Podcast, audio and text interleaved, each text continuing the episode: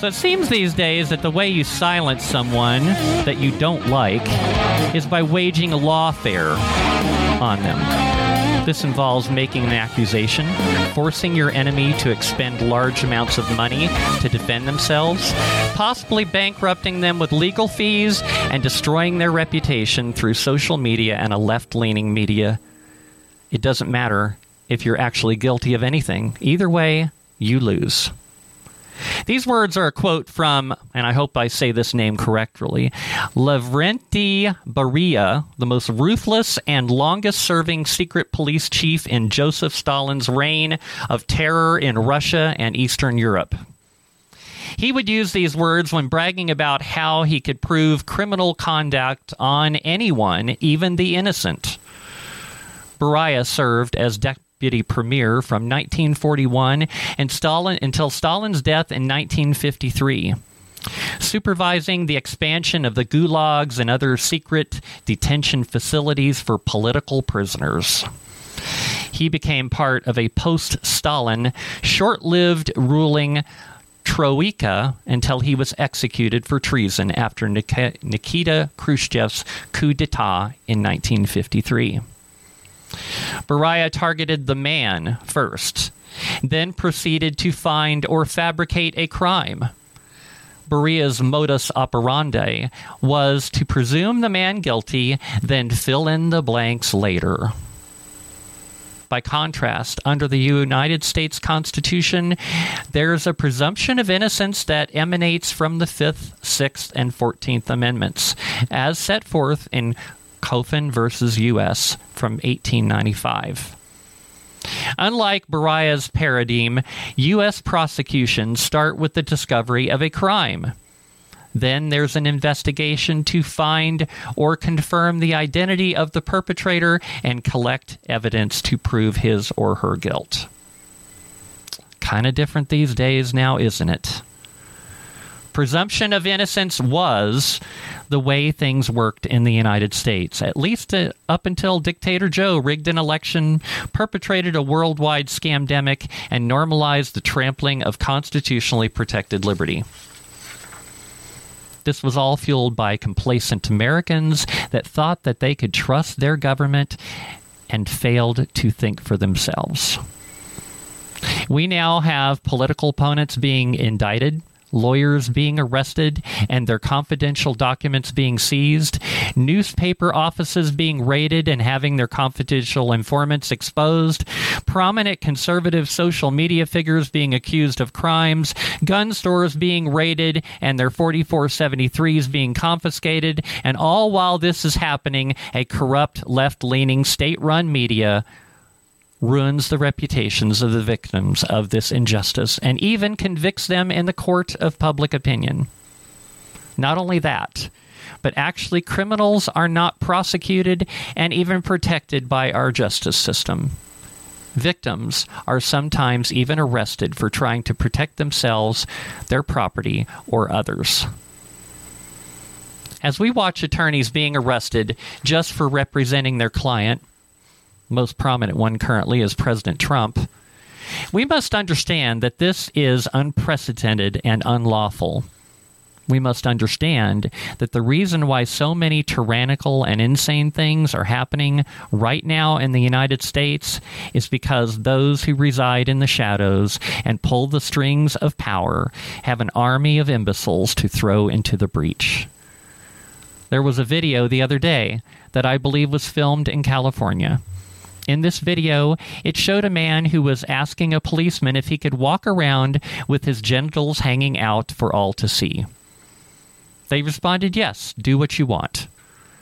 Then this video cuts to a scene from one month later in the same town in which five policemen were arresting a young man for talking about Jesus in a public park.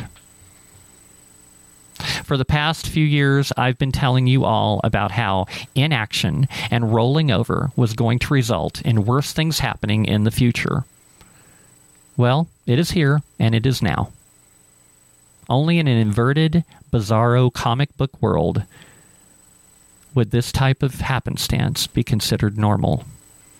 This malignant growth, this deadly cancer rotting our civilization, will destroy this nation, in which Superman is now an evil, depraved, and powerful monster, and Lex Luthor is considered the good guy.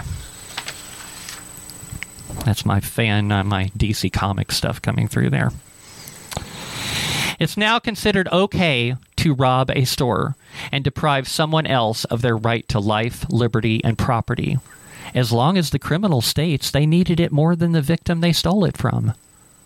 This is the bleeding heart liberal mentality on steroids. This is something that we joked about for years about bleeding heart liberals. Well, this is where it's led. and it's getting worse. In the court of public opinion, you and I have already been convicted and found guilty.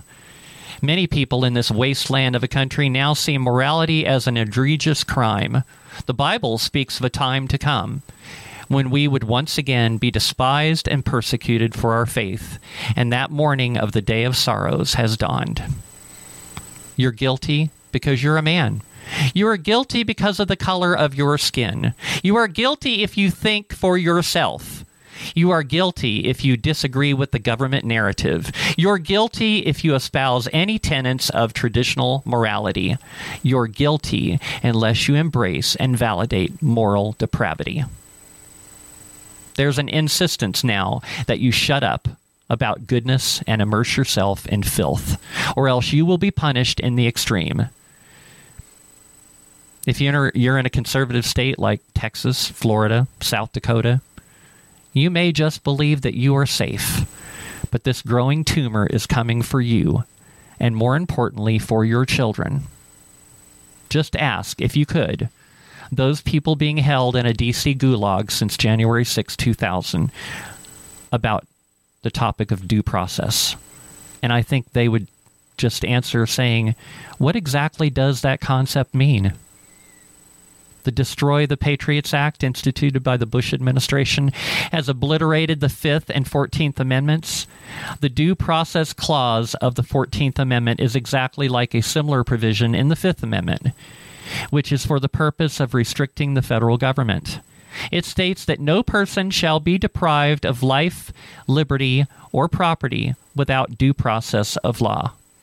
Due process refers to fair procedures. Does anything seem fair anymore to any of you? China and many other countries will never allow the, their citizens to be endowed with the rights as described by our founding fathers through the Bill of Rights. Therefore, in order for globalization to come to fruition, our Bill of Rights must be destroyed. A new world order is coming, and our rights are on their deathbed when the despots in this nation started arresting the lawyers of Donald Trump just for representing him, I immediately knew that this country was beginning the downward spiral of its final noxious moments of life.